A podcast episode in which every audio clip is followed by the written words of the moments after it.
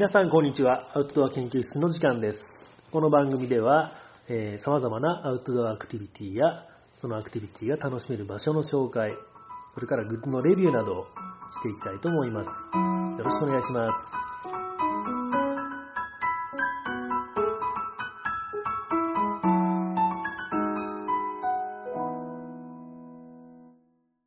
はい、えー、第6回はですね、と火というテーマでお届けしようと思います。まあ、アウトドアのね、キャンプなんかには欠かせない火なんですけれども、はい。えーとね、前の予告の時にね、少しねうん、喋、りかけたんだけど、うん。えーと、フォレステラ、まあ僕たちのね、えー団体なんだけど、そのフォレステラの火うん。っていうのは、まあ、一般的にね、キャンプなんかでやるキャンプファイヤーうん。っていうのとはちょっとね、趣が違うんだよっていうところからだね。うん。まあ、そのキャンプファイヤーと、そのフォレステラが推奨するうん。大人の焚き火うん。との違いっていうのが、まずね、キャンプファイヤーっていうのは、まあ火がね、うん。大きいよね。うん。うん。すげえ大きな火をみんなで囲って、うん。で、なんか、えーと、なんとか火の紙うん。とかがいろいろね、趣向を凝らしてさ、うん。まあ、矢を放ったりとかね、うん。そうやってまあ着火をしてさ、うんで、子供向けのなんかね、うん。なんつうんだっけ、スタンツ、うん。ね、ゲームをしたりするよね、うん。うん。そういうのもまあね、その子供がたくさんいてうん。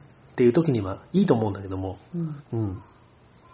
まあ、もうちょっとね、しっとりとね、うん。あの、焚き火を楽しみたいうん。っていうのがありまして。はい。で、その、えーフォレステラでは、まあ大体ね、その、手でこうね、輪っかを作って、うん。抱え込めるぐらいの大きさの火。うん。まあ、一般的に売られている焚き火台でね、起こすぐらいがまあちょうどいいんじゃないかなっていう。うん、そのぐらいの焚き火をみんなで囲んで、うん。じっくり語り合う。うん。お酒とか飲みながらね。ううんん、そういうね、えーキャンプの夜の過ごし方っていうのがね、うん。いいんじゃないかなって思いますね。はい。で、まあ、そのね、酒もなんか、ホットワインとかね、うんうん。作ったり、ブランデーとかも温めたりして、うんうん。そういうのを飲みながら、えーちょっとね、かっこいい、かっこよくっていうか、かっこいい自分に酔いしれてみたいなね、うんそういうね、えーっと、火の、火との関わり方っていうのが、まあ、フォレステラとしてはいいんじゃないかなっていうふうに考えてますね。はいはい。で、続けていきますよ。はいえーっとね、その、焚き火に適した木の種類いきましょう。えーっと、木っていうのは一般的にこのね、針葉樹、広葉樹うんでまず分けることができますね。うん針葉樹っていうのは松とかヒノキとか杉とか、うんそういうもの。で、広葉樹っていうのは奈良とかクヌギとか、うんそういうやつ。うんうん。で、まあこれがね、それぞれまあ特性があって、うんまあどっちがいいよっていうのが、まあ一概には言えない。うんで、針葉樹から言うんだけど、針葉樹っていうのは、まあ軽くってね、燃えやすい。うんうん。だから焚き付けなんかをするときは針葉樹の方がいいです。うんうん。だけど、その代わり、すぐ燃え尽きてしまう。うんボーっと燃えて、火が大きくなるんだけど、うんすぐにも燃え尽きてしまう。うんっていう特性があります。うんうん。で、えーっと、置き火のね、えーっと、炭なんかもまあ、できにくい。うん軽いからうん。のに対して広葉樹っていうのは、えーっと、まあ逆だよ。もうすすべて逆ね。うん。うん火付きが悪いんだけども長持ちします。うんっていう特徴があるので、まあそれをね、えーその特徴を踏まえた上で、それぞれに合った使い方をしてやればいいなっていうね、うん。ことが言えますね。うん。まあさっき言ったけど、焚き付けなんかを作るんだったら、針葉樹よりね。うん。うん。で、えーっと、あと、ボーって火が強く出るから、まあご飯なんかを炊いたりね、うんスープをいっぺんに温めたりとか、うんそういう時には針葉樹がいいです。うん。なのに対して広葉樹っていうのは、まあ、沖になってねう、ん。ずっとゆっくり、あの、長持ちするから、うん。で、えーっと、炎が消えてからもね、うん。要は、炭のような形でうん。使えるので、そういう風にななった状態で、まあ、バーベキューみたいにうん肉を焼いたりとか、うん。あとね、まあ、匂いなんかもね、ツンとするような匂いがしない。うんうん。えーっと、美味しそうな、こう、ちょっとスモークの匂い。っうん。ていうのがね、出たりするんで、まあ、直火でお肉を焼くとかっていうのは紅葉樹にした方がいいなって。うん。っていうね、こういうまあ使い方をちゃんと分けてやればね、うん。いいんじゃないかなと思いますね。うん。で、次。えーっと、その薪の組み方ね。うんこの組み方によっても燃え方が違ってくるので、うんこんなのもね、使い分けるといいと思うんだけども、うんえーっとね、まず言われてるのは合掌型。うん普通にさ、なんか、焚き火といえばっていうやつね。うん。真ん中に。放射状にするやつね。うんうん。ああいうね、焚き火の形を合掌型っていうふうに言うんだけど、放射状にすると、小さい火で長く燃やせる。うんうん。まあ、傘に例えると、傘がね、最大開いた状態うん。っていう風な形にしてやると、まあ一番ね、火が小さく長く持つっうん。ていう形が作れるんだけど、うん。その、えーっと、傘をもうちょっと閉じてって、山が高くなるうんような状態にしてやると、えーっと、火をもう少し大きくうん。なる代わりに、えー燃える時間を短くっていう、その調整もね、ややりやすい。っうんていうのが合掌型の特徴ですね。うん。と、あとね、他にはね、並列型。うん。ううん。ん。まあ、木をね、うん。えーっと、横に、平行に並べてやる。うん。っていう燃やし方なんだけど、これはね、風とか雨が強い時うん。なんかにいいです。山ん中とかで。そうそうそうそう、うんその風向きなんかも考えてね、うんうんちゃんとしてやると、あ雨が降ってる時とか風が強い時とかなんかに,、も、えーっと火をきちんと起こすことができます。うん。っていうね、いいていいところがあるんで、そういうのをうんまあ使い分けてやるといいですよと。うん。でね、もう一つね、井桁。うん。これも結構イメージがしやすいかな。うん普通にね、子供の頃から、えーっと、キャンプファイヤーなんかね、うんやるときに作るのはこの井桁型のうん組み方になりますね。うん。うんまあこれは特徴はまあ、ボンボン燃える大きな火が、うん。うん。うんっていうのが井桁の特徴です。強くなるよね。そうね、すごいよね。もううん真ん中にこうね、あの、通り道ができるうんから、うんもうボーっとこう上に向かってね、上がるねすごいよね。もうなんか、うんうんなんだったらもうトルネードみたいなうん火がね、うん。ガーッと上がっていく。うんっていうのが井桁型の、えー特徴ですね。うんはい。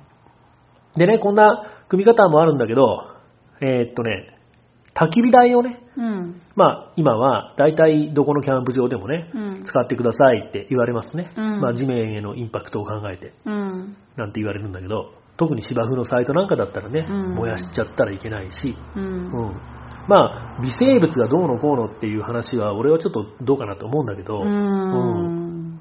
あの、芝生が焼けたら、見た目も良くないしそうそう、見た目の話なんよね、結局ね。うんその芝生が焼けたらっていうだけじゃなくって、普通に芝生じゃない土のサイトだったら俺は全然直火でやってもいいんじゃないかと思うんだけど、思う。それもねは、見た目が汚くならないように、後からちゃんとね、埋めとくとか鳴らしとくとか、うんそこら辺をちゃんとしてやれば別に直火でもいいんじゃないのって思うんだけど、うんまあでも世の中的にはね、うん。えっ、と、ちゃんと焚き火台を使いましょうとうん。いう世の中なのね。うん。えー、とそういう焚き火台を、まあ、使うときの焚き火台のレビューっていうのもね、うん後からちょっとしてみたいと思いますね。はいうんはい。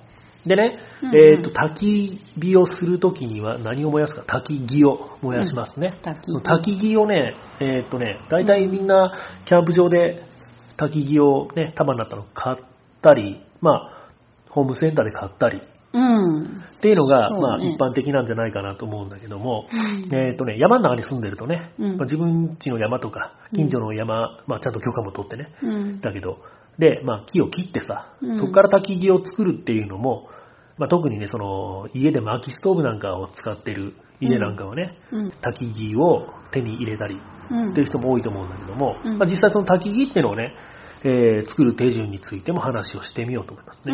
うんまずね、何をするかっていうと、うん。木を切りますね。当たり前だけど。倒します。流木切り倒し、チェーンソーでね、うんやるんだけど、三角に口切ってさ。うん。うんこれ、まあ、切り出すのに結構ね、あのー杉とかヒノキみたいなね、うんまっすぐ立ってるやつは、そんなでもないんだけど、うん。広葉樹っうん。ていうのは難しい。おう。うん。ユッキーは、うん。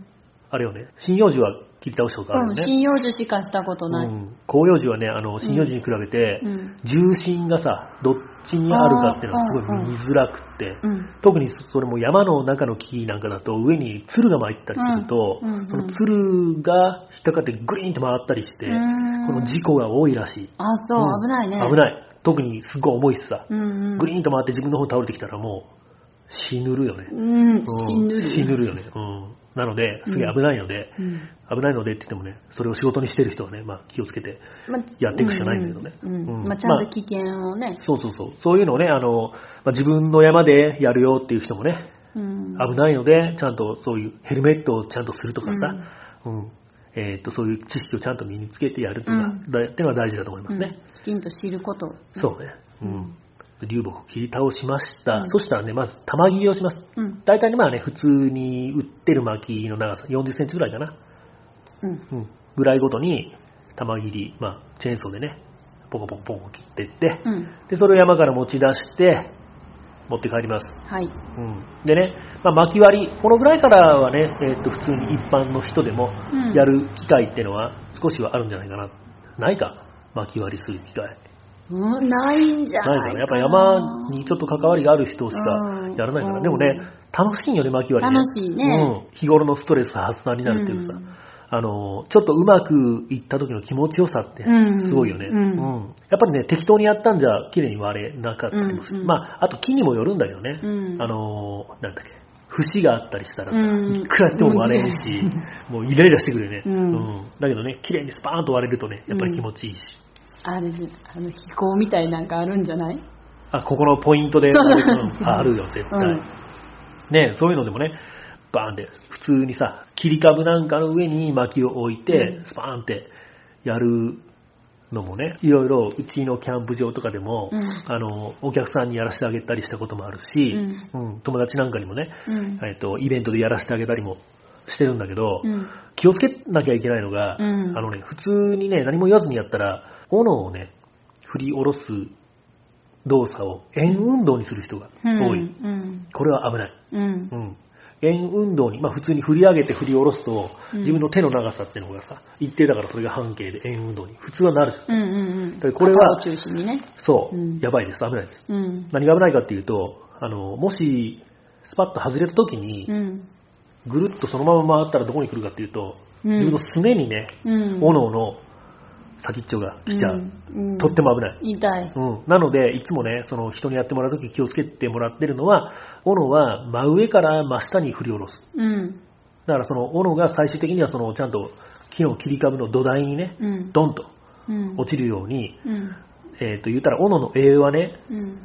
もう常に持ってる方が下、うん。斧の先が上っていう風な角度はそのまんまで、自分の膝とか腰を上から下にドンと下ろす。うん。っていう形でやってもらってるんですね。うんうんあと足足はね、うんえーと平行にする、うんあまり左足前とか右足前に出したりしない、うん。っていう風なね、注意点があったりするんだけど、うんこれもね、こういうのを気をつけて、えーとぜひね、皆さんにも体験してもらいたいね。これうん面白いよね。うん。うん楽しい。でね、うん。えーっと、知り合いにさ、うん。ヘイキビポキルベスっていうね、舌を噛みそうな 名前の、これフィンランドのね、うん斧のメーカーなんだけど、うんこの斧をね、うんあの、買っちゃった人がおって、うん。これをね、まあ、ちょいちょい使わせてもらってうんやるんだけど、これどんな斧かっていうと、普通の斧じゃないよね。う。うんん普通の斧じゃないと言いつつも、うん。口で説明するのがすごい難しいんだけど、うん。斧のさ、重心がね、うん。真ん中じゃないよね。うん重心が、あの、これはちょっと左右の話ね。自分がこう、斧を持って、うん。持った状態から、左か右かの話よね。うん普通だったら、斧を持った状態から左と右っていうのは、まあ、対称じゃん、重さって。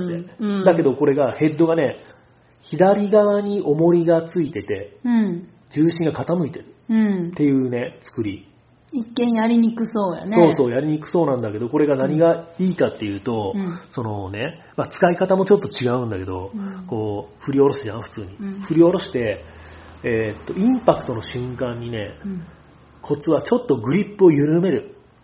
ほう。そうするとどうなるかっていうと、さっき言ったようにヘッドの重心が傾いてるから、グリってなる。そう、グリってなるよね。刃が木についたところを軸にして、うん。ヘッドが傾いて、うん。グリッとなる。うんグリッとなると何がいいかっていうと、えーっと、薪をね、引き剥がすっうん。うんうん。ていう方向に力がるから、これもね、ちょっと、うんあの、難しいんだけど、うんあの、まあ、ネットなんかでね、ヘイキビポキルベスっていう風に検索してみると出てくると思うんだけど、うんうんちょっと特殊なものでね、はいこんなのもね、ちょっと使って、これも慣れてくると、うん。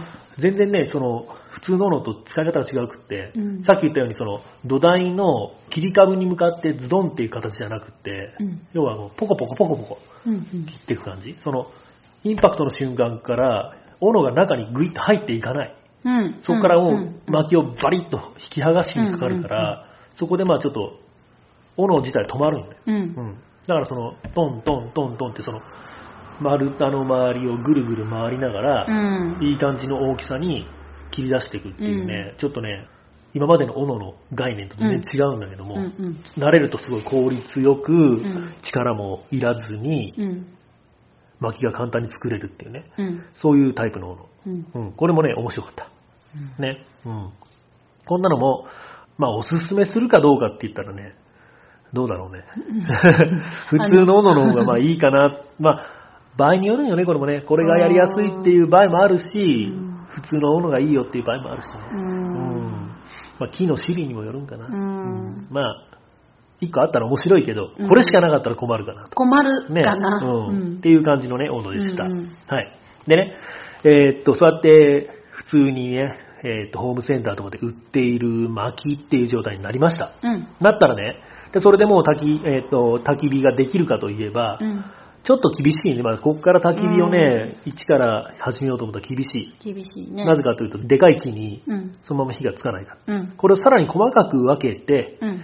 焚き付けうん。っていうのを作らなければなりません。はい。うん。で、その焚き付けを作るのにうん、便利なのが、うん。まあ普通は一般的にナタを使うんかな。うん。うん。ナタをね、使って、まあ割り箸ぐらいの長さ、長さじゃないや、太さにね、細かくしていくと。うん。うん。そうするとね、あの、火付きがいいうん。ので、うん。とかね、あとは、ナイフなんかも使ったりするよね。うん。うん。ナイフでも、ちょっとね、あの、幅の広いナイフ、うん。うん、なんかを使うとバトニングっていう作業ができます。うん。ナタでもやるんだけど、うん。ナイフの背をね、うん。他の木の棒でどんどんどんどん叩いて、うん。うん。コンコンコンコンってこう、木を割り進めていくっていうね、うんこれバトニングっていう作業なんだけど、うんこのバトニングをすることで、うんえー細い焚き付けを作ります。うん。ね。で、この焚き付け作ったら、うん。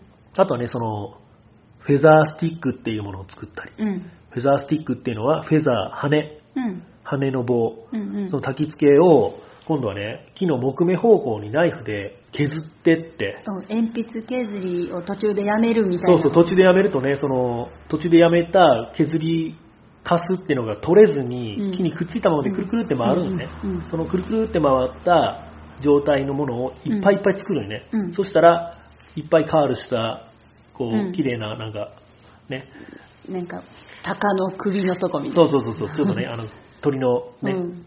羽みたいなのがうん。出来上がって、で、そのまあ細くなってるからそれに火がつきやすいよ。同じ理屈でね、もっと簡単なのが、うんあのー、バトニングで、えーっと、割り箸ぐらいのえー太さにしてしまったら、それをね、バキッと折るんよ。うん。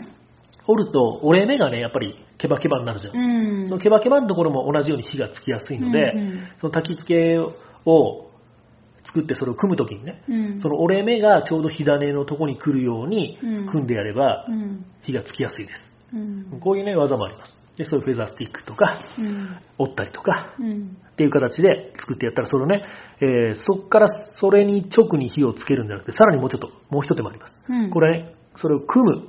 うん。この組むのがね、あのね、焦らずに、きっちりと組んで、組み上げてから火をつける。うん。っていうことをしないと、うんこれが不十分だといつまでたっても火がつきません。うん。ユキ苦手よね。いやいや、私、あの、新聞があればできる。木だけからスタートっていうのは、ちょっとまだ苦手かな。そうそう、やっぱり新聞とかね、えーっと、なんだ、段ボールとかね、そういう紙があればね、結構ね、うんいけるっていう人多いんだけど、うんそういうのはない場合にも、まあ、これがあればいいかなっていうのは、例えば杉の葉とかね、うん。松ぼっくりとか、うん。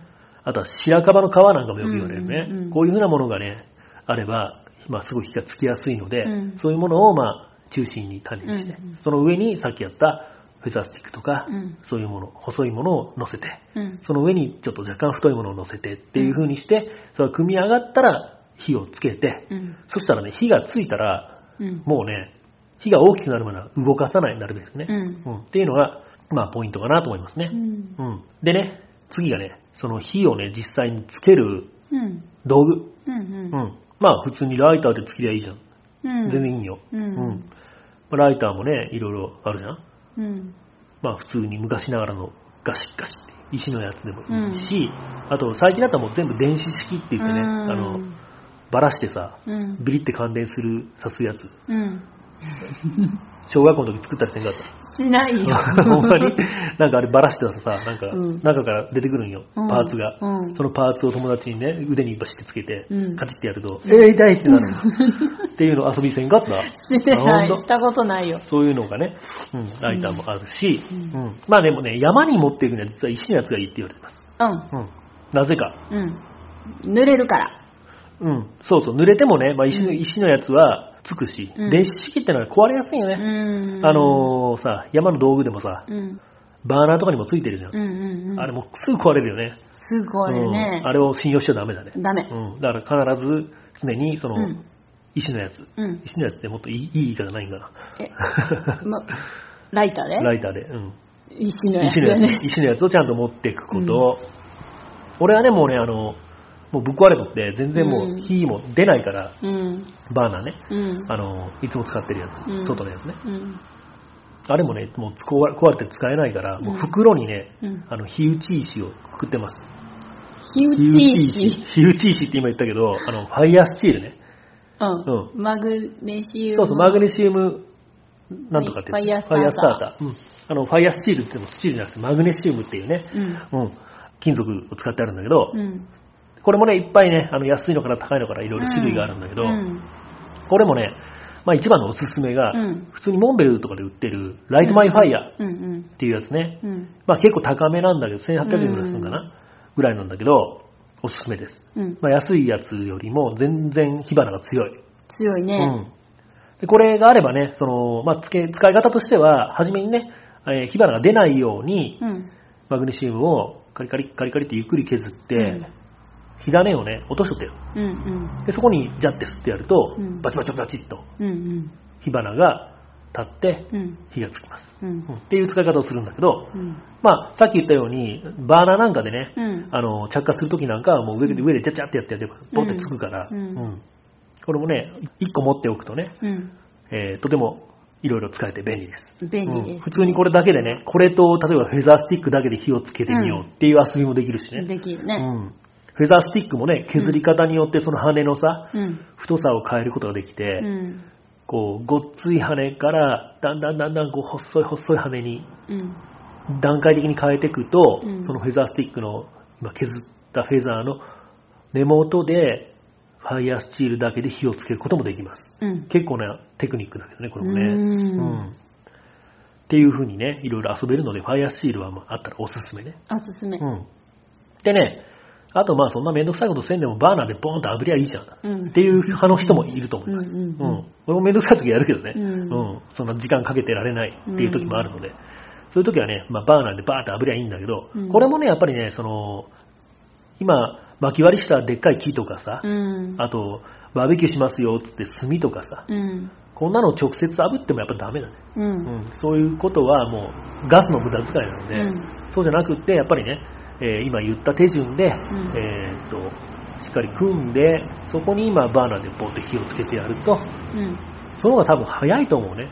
うんなんだかんだその、総合的な時間を考えたら、うんうんもう巻き割りとか時間がないからしてらんねえよ、じゃなくって、うん巻き割りっていうか焚き付け作りね、うんうんしてらんねえよじゃなくって、最終的にはその焚き付けちゃんと作った方が、うんバーナーで火をつける時でもやっぱり早いと思う。うん。うん早い。っていうね、ことですね。うんはい。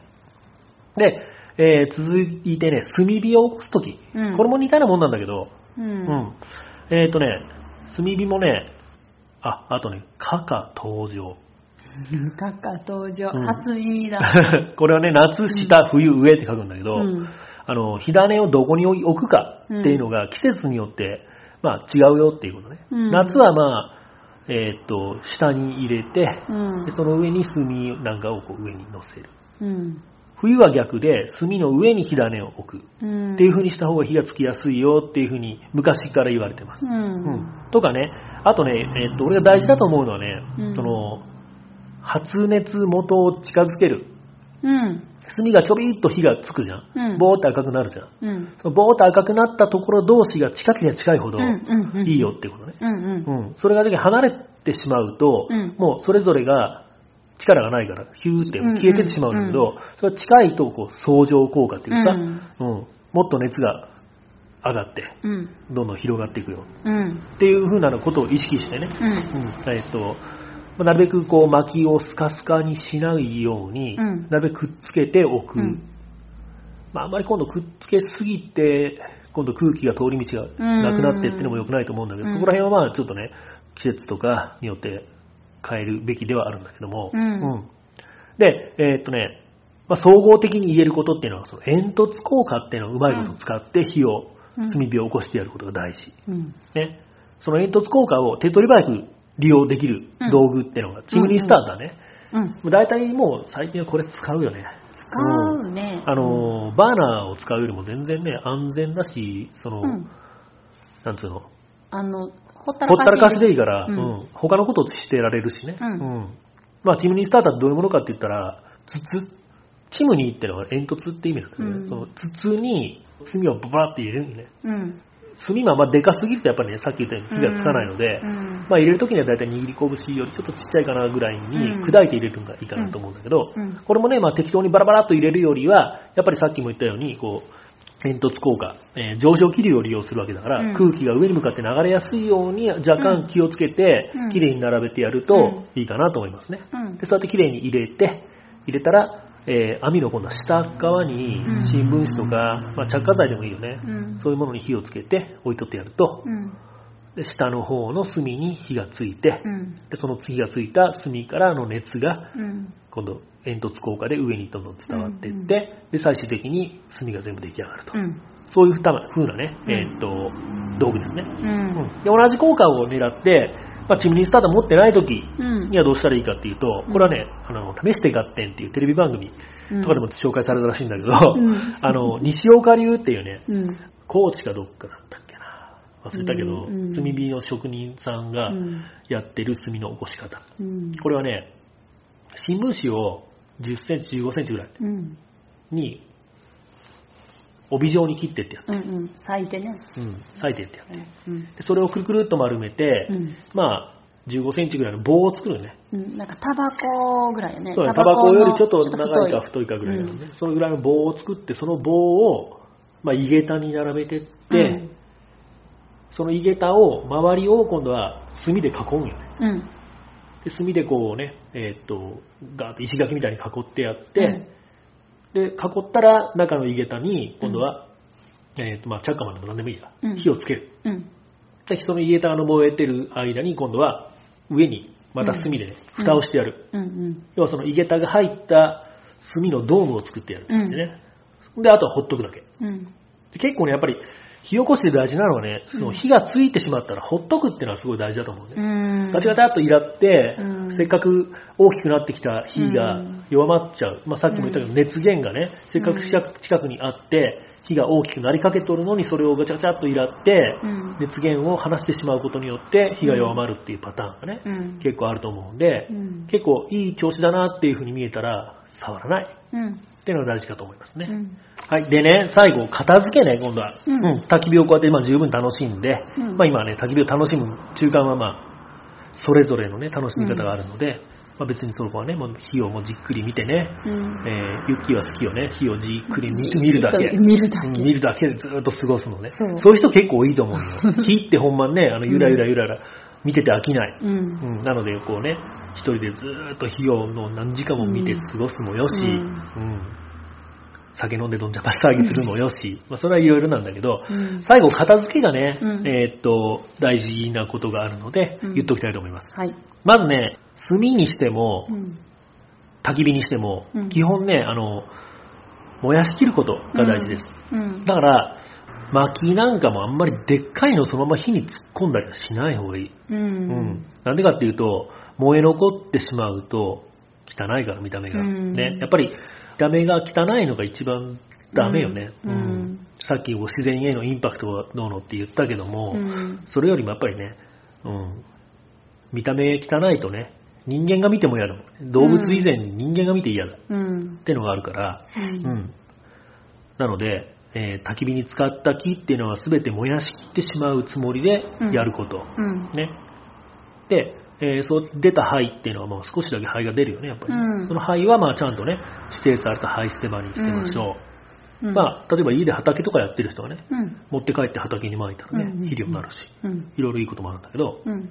で、それでもちょっと残った炭が、うん。ね、ちょびっと残ったりしてしまうんだけど、そういうのをね、あの、きちんと持ち帰って、うん。うん、くださいって。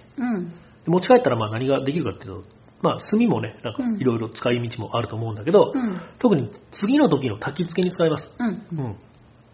消し炭って言うんだけど、うん。再び火をつける時にうん。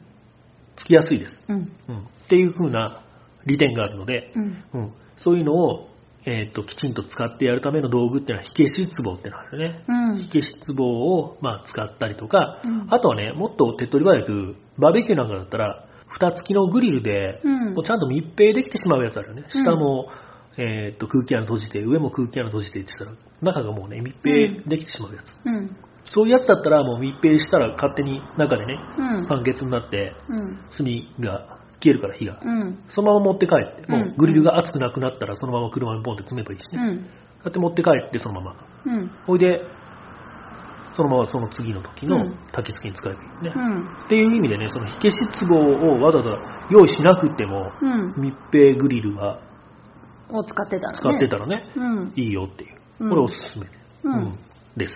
はい。はい。まあ、っていうふうにね、まあ、焚き火っていうのは、まあ、いろいろね、こう、人一連の流れをね、今喋ったんだけど、うんまあ、さっきちょっと言ったようにね、ユッキーはさ、もうずっと火をね、うん。見てるよね。見てるうん、静かに一人でも見てるよね。ずっと見てる。っていう楽しみ方も年少のとことか。そうね、あの あ、そうそう、その、そんなんも言ってなかったね。焚き火っていうのはこう炎が出るんだけど、うんこれは木自体が燃えてるわけじゃないっていうね。うん。うん。まあ、はまず初めは、こう、木を温めたら、そこから、えー木質ガスっていうね、うんえっ、と、水素とかね、そういうのが出てきて、うんそれが初めはね、空気中で、えー空中でね、うん。火がついて、それは燃えて、うん。それは完全にできてしまったら、うん。要は炭になるね。うん。そうすると、置き火になって、その今度は残った炭素が燃える。うん。まあ、黒いのが炭素ね。ううんん、炭のね。うん。うん、で、燃えで、もう全部燃えるってうんいう順番なんだけど、そのね、うんまあ、空気中でうん。ガスに火がついて出てくる炎を揺らめく感じね。うんあれは確かに見てて楽しい。ね。うん、楽しいけど。癒される。うん、で、あのね、オッキーはね、うん。あの炎を見てるっていうのはね、うん。あんまりなくって、うん。焚き火にはさっきも出たけどお酒がつきもので、うん、結構ガブガブ飲んでそうね。楽しくてね。ねうん。楽しいもんねああいう時はね、で一番近くに座ってる人をうん、捕まえる感じで、うん。もうこの2人だけの空間を作ってしまあってそう。そう火の近くでお酒飲みながらずーっと喋ってる。あー。あ、あるかもね。うん。そうだからだいぶこうみんながわーっと落ち着いてきたら、うん。眠くなってきて、うん。5回ぐらい起こされるんやけど。あ まあ俺がいつもね、キャンプで寝る時のパターンだね。そうそう。いんつも最初にこう寝始めるんやけど。最初に、まあまあ、まあ結構早いかな。いつもね、だって普段寝るのが早いからね。でちょっとトイレ行ってくるって言って、うん帰ってこないっていうのがパそうね。ターン、まあもう、もう限界って言ったらもうね、一回トイレを挟んで、もうそれ寝るっていうサインだと思ってくれたらいい。うんそんな感じでそんなすね感じね。まあうん。っていう風にね、うん人それぞれね、うん焚き火の楽しみ方。俺らもそれ焚き火の楽しみ方な。焚き火がある時にやっぱそうなってしまう、ね、あそうなってしまう。うん。うんっていう風に、まあそう、語らいね。うん語らいの、語らいとお酒。うんうん。それはそれで俺もね、ちゃんと焚き火を満喫してるって言えるわけだから。うん。うん。人それぞれの楽しみ方があってね。あってね。いいと思いますね。いいですね。火うん。みんなも焚き火しましょう。まあはい。でもね、うん。あの、どこでもここでもできることじゃないのがね、うん。今寂しい世の中。うん。昔はだってさ、普通にそこら辺の近所で、うん。焚き火だ、焚き火だ、うん。落ち葉焚き、うん。ね、うんうん。っていう歌もあるぐらい。うん。うん。どこでもできたはずなのそうにね。よね。なんか寂しい世の中になってきた感じかな。ううん。んマナーを守ればね、うん。またできるところも増えてくるかもしれないね。まあ、あとね、やっぱり煙の匂い、うんがね。洗濯物につくじゃないって言われてるかもしれない。うん。まあ、匂いは確かにすごいよね。焚き火をした日にさ、次の日に家帰ったら服臭いもんね。うん。しょうがないよね。もうそこはもうね、割り切ってさ、うん。うんあ、これはもう外用の服、焚き火用の服なんだから、匂いついてもしょうがねえやっていうふうにうん。考えてね、うん。うん。割り切ってそういう服をね、うん。用意する一つね、焚き火ポンチョとかもあるじゃん、うん。あんなもいいよね。あるね。ううんん。あのさアウトドアのウェアってうん。結構ナイロンじゃん、うん。結構焼く人多いよね穴開くあのね。火花が飛んできたりとか、うんあとはその焚き火台とか薪ストーブなんかうんにチッて当たってうん溶けたりとか、っっていうねこと結構多いんだけど。うん、そう考えたらねやっぱその上に軽く羽織れる、うん。あのコットンとかのね、うんうん火に強いうん。ポンチョとかねうん。あったらいいかもしれないね、うん。うんまあ、みんなねそうやってねいろいろ焚き火を楽しみましょうっていう締めでいいかな、うん。うん。はい。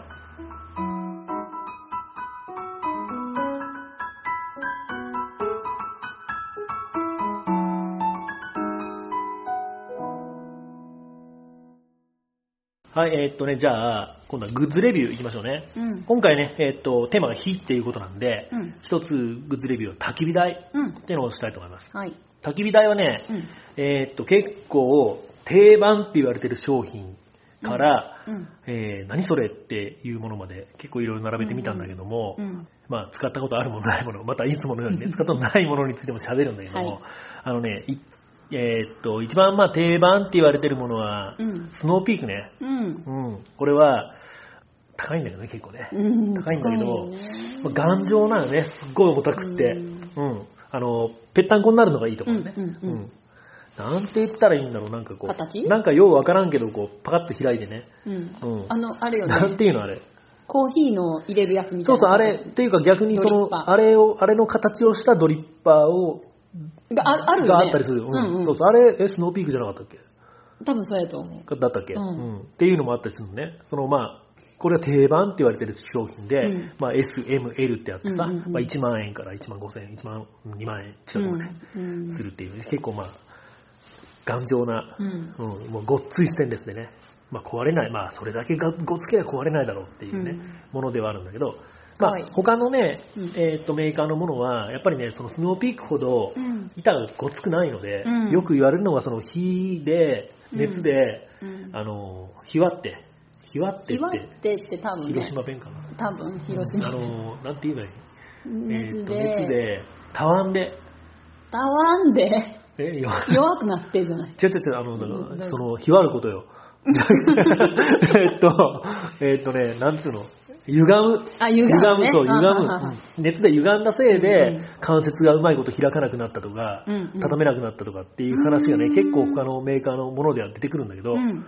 そんな中でも、うん。薄い鉄板で、と評判がいいのがうん、ユニフレームのファイアグリル。はい。これは誰が持ってるんでしたっけ？私が持ってます。あですね。これどうですか？これね、すごいいいです。すごいうん、どんなとこがいい？あのね、全然その、ひわるうんこともないし。あない？ないないない。あんな薄っぺらいのに？うんほんと？だってあの、足は別なんよ。うん。で、足だけちょっとあれは別にひわっても大丈夫な作りをしとんじゃない？そういうわけではない？まあそうかも。なんかきっちりはめるみたいなとこはないし。そうだろそれがいいところだと思う三。脚みたいのをカチカチってして上にポコって乗せる。あの三脚ちょっと開きにくかったりする？あのね、方向があって、そうね。間違ったなんかあれ、方向にしたらあれってなるよね、ちょっとね。だけどまあこれもね、あの、安いのがいいよね。うん。うん。えっとね、ちょっと調べたら Amazon で今6248円だった。あ、やす、あ、高くなってる。嘘ほんと。私買った時ね、4500円だった。あ、ほんと。ううんまあそういうね、まあ日によってもね、うん。あの、変動するんだろうから、まあ狙ってね、安い時に買うのがいいかなと思いますねね。でね、俺がね、焚き火台ちょっとでっかいの欲しいなと思って、うん。いろいろ選んだ時に、うん。狙ってたのはね、コールマンのうんファイアープレイスっていうね。焚き火台があって、これね、あの、ステンレスのうん。角材みたいなのが、うん。井桁に組んであるような、うん。そんな焚き火台でね、見た目がすごくかっこいいんよ。で、俺が買おうと思った時はね、多分1だったんか2だったんか知らんけど、今はね、売ってたのが、ファイアープレイス3になってうーん。改でこれがねうん、1万5千円ぐらいで、売り出とったんだけど、うん。これもやっぱかっこいいんだけど、まうん。あそのね、井桁になってるやつをと畳んでしまうんだけど、うん。レビューなんか見ると、やっぱりその畳む時に、うん。あの、やっぱステンレスがひわって、ううまいこと畳めなくなったっていう風なレビューもあったりしたんで、うーん。どうなんかなっていう感じ。これも使ってないからわかんないけどね。わかんないね。うんでねかっこいいのはいいね。そうそう、かっこいいんよ。でね、俺はそれをコールマンを、その時はやめて、うん。何買ったかっていうと、うんうんマニアックよ、これ。うん。ショーズっていうね。ショーズ。ショーズ自体はそんなにマニアックじゃないと思うんだけど、うん。ヘクトパスっていう焚き火台があって、うん。うん。六角。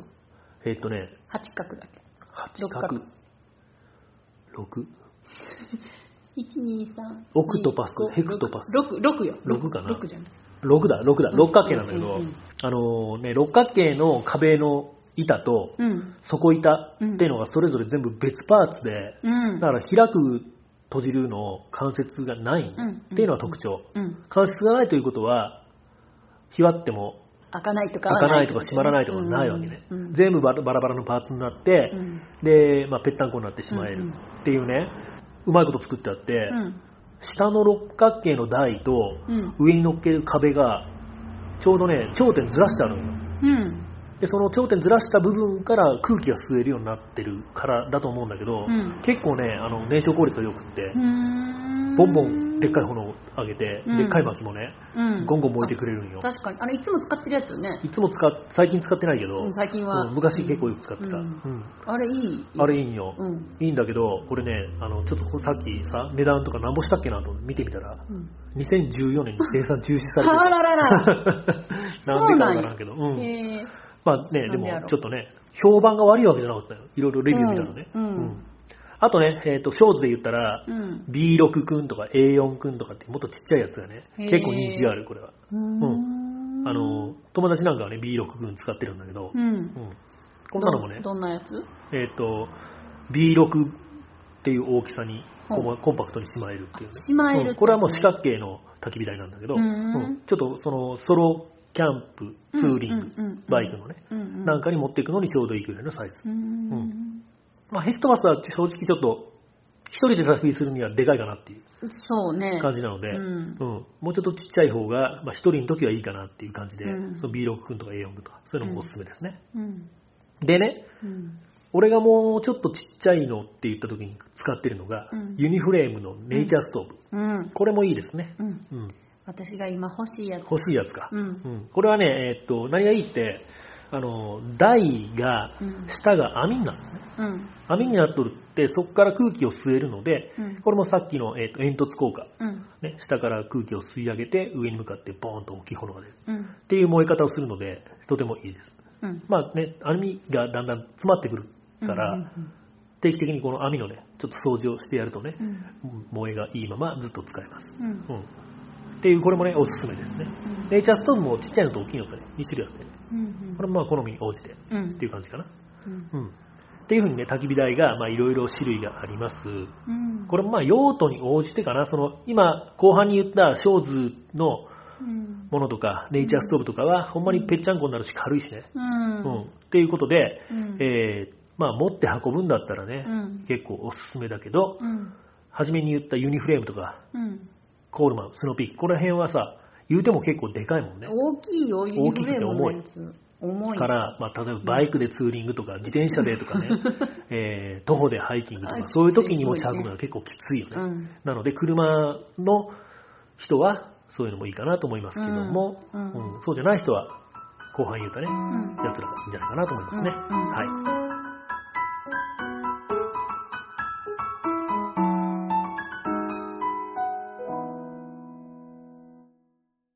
はい、今日はね、うん。豪華にグッズレビューがもう一個あります。はい。あのね、この間、その焚き火も含めてね、うん。あの、体感キャンプっていうイベントをして、うんうんで、その時にね、集まってくれた仲間たちの、うん。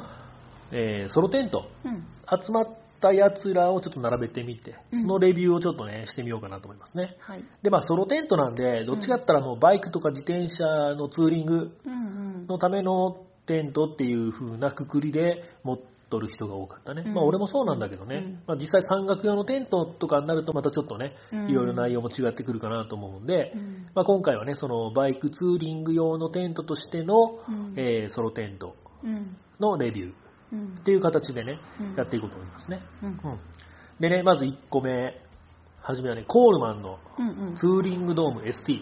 うん。これね、お友達が持ってるバイクツーリングで使うテントの中では結構定番になるんじゃないかと思うんだけども、これはね、まあ、さすが定番って言われとるだけあってね、結構いいですね。うんうん。大きさもね、程よくって。うんでね、前室がやっぱね、うんあの、そこそこ広い前室が取れるので、広いねいいなと思ってね。バイク入るのかなあのバイクはちょっとさすがに無理でしょう。ちょっと厳しいあっちよちっちゃい方よ。おあうん、そう。でね、これまあね、友達がバイクツーリングでうん使うときには大体これで来るから、まあよく見,、てんだけど、うん。うん、あの、姉妹寸法が、今ちょっと調べたんだけど、うん。23×54。うん。で、重量が4.4キロ。うんうん。だからこんなんもね、だから山岳用テントとしてはありえない重さ。そうね、しんどいね。ちょっと重いよね。うん、だけどまあバイクに積んで行くんだったら全然いいよね。そうなの？そうだと思うよまあ、それはもうね、なんか株に積んでいくっていうんだったら重かったらしんどいけど、うん。まあそんなね、7半とかで行くんだってあ大丈夫だそうよねうんうんそこそこ大丈夫。うんううんん。そうか。っていうね、うんツーツーリングドーム ST、これはね、うんあのまあ、3本のポールを使って組み立てて、うん。でね、先に言ってしまうとね、俺が使ってるのは、うん。あのドマドームライト2っていう、これは荒井テントっていうね、うんまあ山岳テントのメーカーなんだけど、うんってやつを使ってて、うんそれと比較してなんだけど、うん。広い前室取るために、うん。ペグを打たなきゃいけないね。うん。これがちょっとめんどくさいかなっていうのがある。うん。うんまあ、ペグ打つのめんどくさいとかって言うなよって思うかもしれないけど、うん言ったらもう中に荷物を置いてしまえば、うんペグなんか打たなくっても風で飛んでいっちゃう心配がないような状況ってもたくさんあるのよ。うんうん。だけど俺実際そのノマドームライトでキャンプ場でうん寝るときにうんペグを打たないことの方が多い。うん。いいつも打てないよね。いつも打ってない。うん。なんよね。うん。うん。だから、まあ、ペグを打たなくても済むうん。だったら打たなくてもいいようなテントの方がいいかなって。これは思うね。あーペグを打つことで形がそうそう完そうそう成されるテントよりかはってことね。そうそうそうそううんうんなのでね、そういう点からすると、このツーリングドーム ST は、うんまあ、事実はするんだけども、うん前室をバシバシッと決めてしまおうと思ったら、ペグをね、うん打たなきゃいけない。うん。そこはちょっと面倒くさそうだなっていうふうに、旗から見れて思いました。でね、うん。その同じ友達がもう一個持ってきてたのが、うん。これ買ったばっかしだから貼ってみたかったんだって持ってきたんだけど、うん。ワイドツーリングテントうん130うん。っていうね、あとこれもコールマンの、うん。コールマン好きなんか。な、好きやと思うよ。ってのを持ってきて貼ってたんだけど、これはね、広かったね。広かったね。これが私さっき言ってた。そうそうそうそう、前室がすっげえ広くってさ、ううん。んバイクも入りそうなぐらい。うん。まあバイクによっちゃ入入るよね、あれね。ううん。あ、でもバイクによって7半はしんどいね、まあ多分。うんあの、ミラー取れば入るかもしれない。うんあとなんか、リアバッグとか。そうそうそう、これ取ればもしかしたら入れれるかもしれないんだけど、まあバイクを濡れたくない人はもうね、他にタープ持ってきたりもすればいいんだけどね。うん。これはね、まあ、えーポール3本で立つうんタイプなんだけど、うん。あ、値段をちょっと言ってなかったね。うんさっきのツーリングドーム ST っていうのは、うん。まあ1万2800円ぐらいで売ってた。さっきちょっと見たらね。うんうんまあ安いしね。うんううんん。まあおすすめされるっていうか、まあ定番商品って言われるのはそこら辺にも理由があるんかなって思いますね。うんうん。に対して、うんもう一個のこのワイドツーリングテント130っていうのは、まあ、うん一人用にしてはだいぶでかいし広いよね。そう二人でね、例えば夫婦とか恋人とかで行くんだったらすごいいいかもしれないけどうん、一人で行ったらちょっとでかすぎるかなって思ったね。そうね、うんちょっと広かったね。うん。でね、これは値段も3万ぐらいうんしてた。3万4020って書いてあったけど。あ、結構する、ね。結構するんよ。まあでも、その友達はね、多分安売りで買ったんだと思うんだけど、うん。まあ安売りで何ぼで買ったんかわからんけどね。うん。うん。まあ、買い物上手さんだから、ね。そうね、これもまあ、えっ、と、重さもね、うん。結構4.8キロ。あ。あ、でも、あんまり変わらへんよね。そうね、。ツーリングドーム ST が4.4キロだから、うん。そんなに重さ的にはうん変わらないって言えるのかな。う。うんん。でもでかかったよね。大きかった。うん大きさ全然違ったよ。そうね。まあ、重量増しの割合と、うん。で考えたら、まあ、すげえ広いのがいいよっていう人は、ちょっと、じゃあおすすめなのかもしれないね。そうね。うん。ううんん。ただね、えー姉妹寸法が 21×60。うん。60になると結構ね、長いよね。うん。うん。60ってだってさ、30センチの物差しで言ったら2つ分じゃけね。あ、でっかいね。結構長いよね。うんこんな、でも長さがやっぱりね、うん。長くなると、ちょっと引くよね。う。うんん。っていうものでしたね。うん。でね、ちょっとさっき言いかけたから、こっち先に言ってしまおう。えーっとね、俺が使ってんのはう、んうん。ライペン。ライペン。ライペン、アライテント。うんうん。ライペンって言うんだ。うん。ドマドームライト2っていうね、うん。これね、高級品なん知ってるちょっとうんセレブでごめんね。超セレブだよ。で、これをね、まあね、その、買ったわけよ。高かったんだけど。うん。で、俺が買った時はさ、すごい品薄で、うんもう探しても探しても見つからんかったんだけど、もううんもう血眼になって探してね、うんこれもう指定買い。指定が。うんだってね、結構どこ見てもね、うんもうもうみんな褒めてる。ただ唯一の欠点が高いっていうね。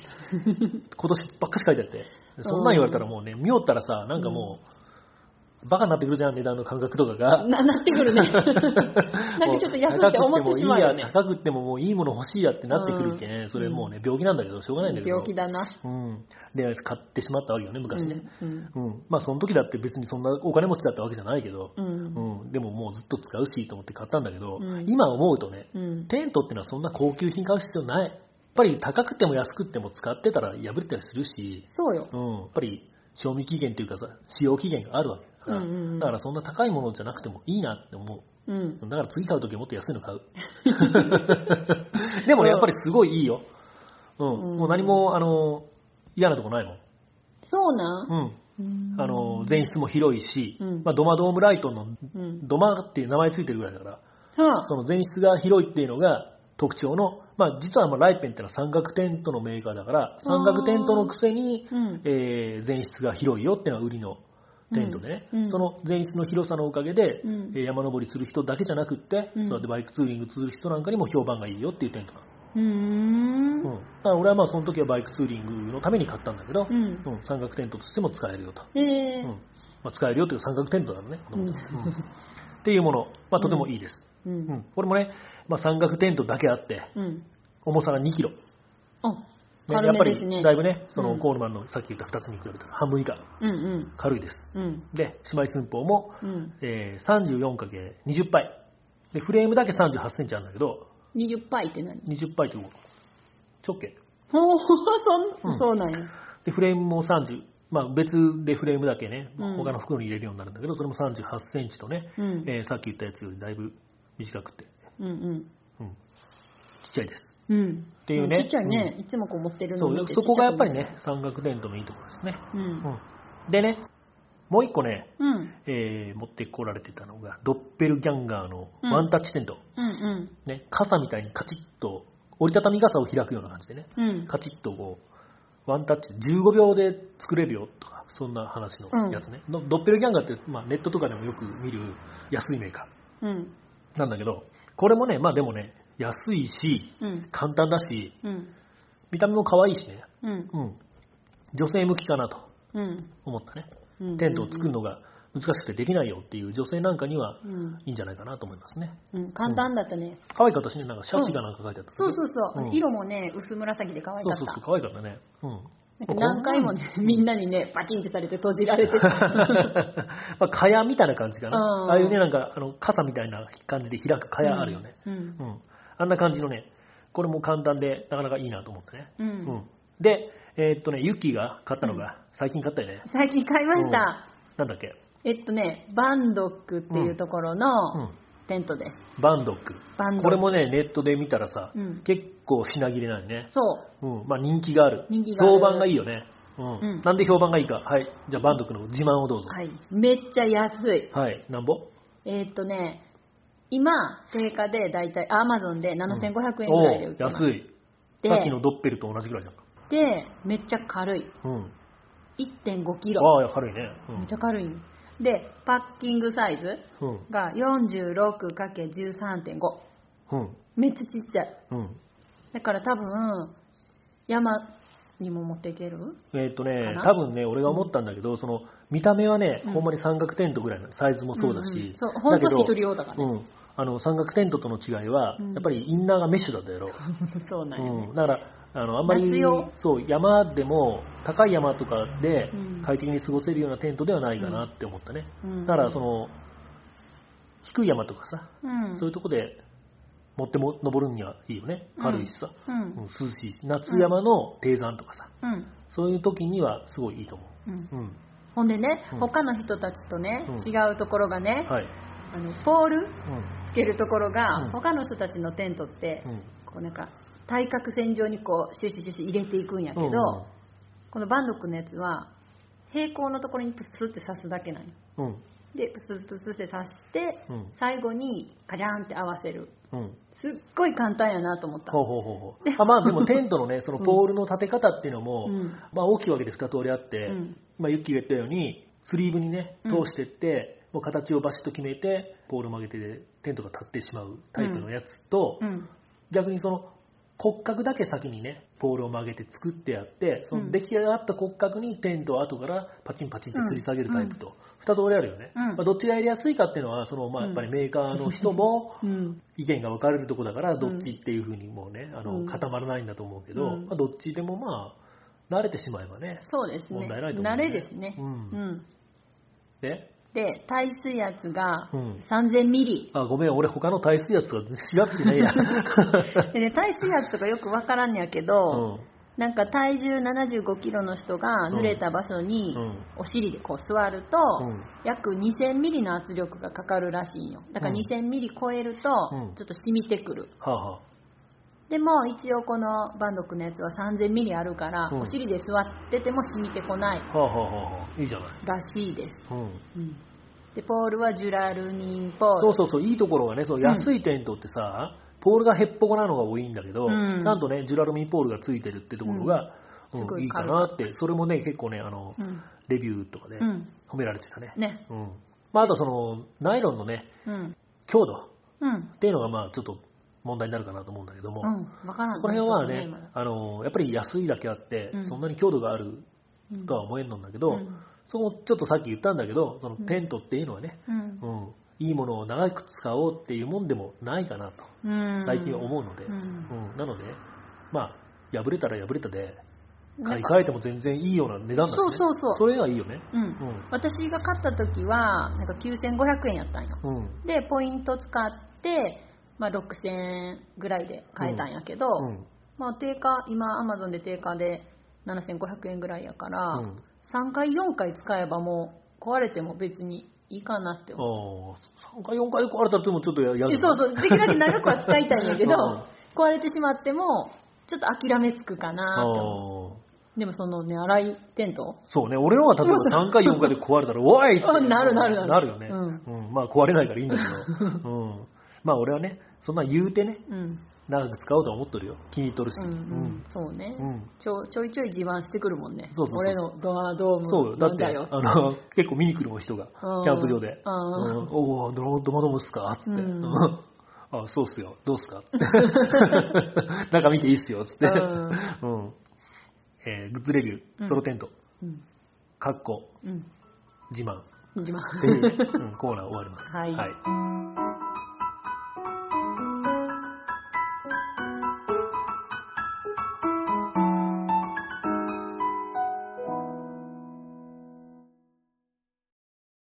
いてはですね、うん。ポッドキャストのね、うん。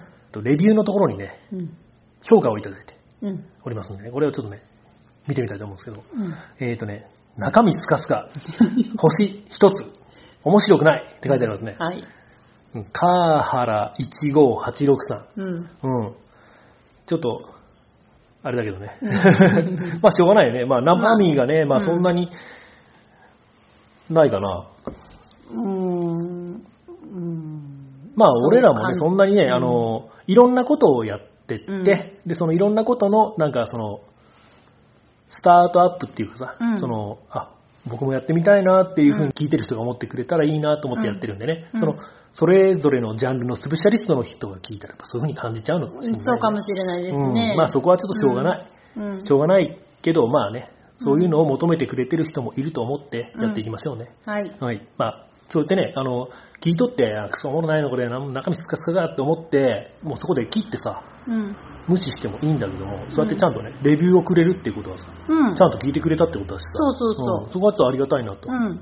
いうふうに思って頑張っていきましょうね。うんはいまあ、そうね、川原さんも、うん。うん、あの、まあ、もっとね、中身のあるうん。番組を求めとってだと思うんで、うんまあそう、今はねう、ん他の番組でもっと中身のあるやつを探してもらったらいいとして、うんいつかね、またね、うん。あの、あ、ちょっと中身がちゃんと濃くなってるじゃんって言って、アウトドア研究室もまたね、うん。好きで聞いてくれたらね、うん。いいなと思いますね。うんはい、ありがとうございます。ありがとうございます。はいでね、えっ、と、ついでにもう、うん。第7回の予告をしましょう。はい。これもね、えっ、と、またね、中身スカスカって言われちゃうかもしれないけど、あの、全然うまくもなんともないのに、クライミングについて話をしていこうと思いますね。うんまあ、言うて、だって、もうね、2年、3年ぐらいになるもんね、初めてね。そうですね。うん、全然うまくならないけどね。まあでも一番最初のやり始めよまあ、りかは、それはそうだけども、うんそれはそうだけどもね、もっとね、やっぱ上を見てしまうと自分たちダメだなっていうのはすごい思うけど思もうそれは思、うでもね、うんあの、楽しさっていうのをね、うん感じてるし、それをみんなに伝えることができると思う。うん。うんうん。うんこのクライミングの楽しさについてね、うんあの、伝えていけたらなと思いますね。うん。はい。次回はクライミングということではいお話をしましょはい。う。はい。じゃあありがとうございました。ありがとうございました。